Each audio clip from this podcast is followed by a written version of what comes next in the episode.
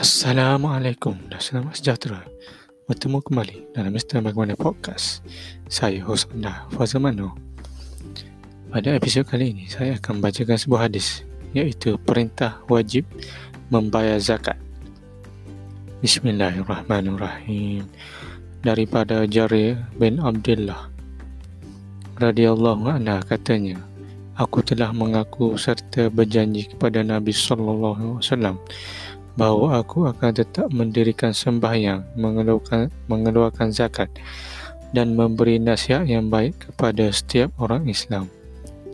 Huraian hadis Setiap orang Islam berkewajipan memberi nasihat yang baik lagi berfaedah kepada saudaranya sesama Islam dari masa ke semasa. Lebih-lebih lagi dalam perkara yang ada kaitan dengan Islam.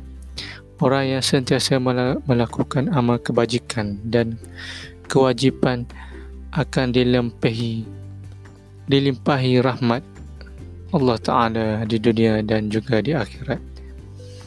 Islam menggalakkan umat setiap umatnya agar berlomba-lomba melakukan kebaikan untuk diri sendiri, ahli keluarga, masyarakat dan negara. Hadis riwayat Al-Bukhari dan Muslim.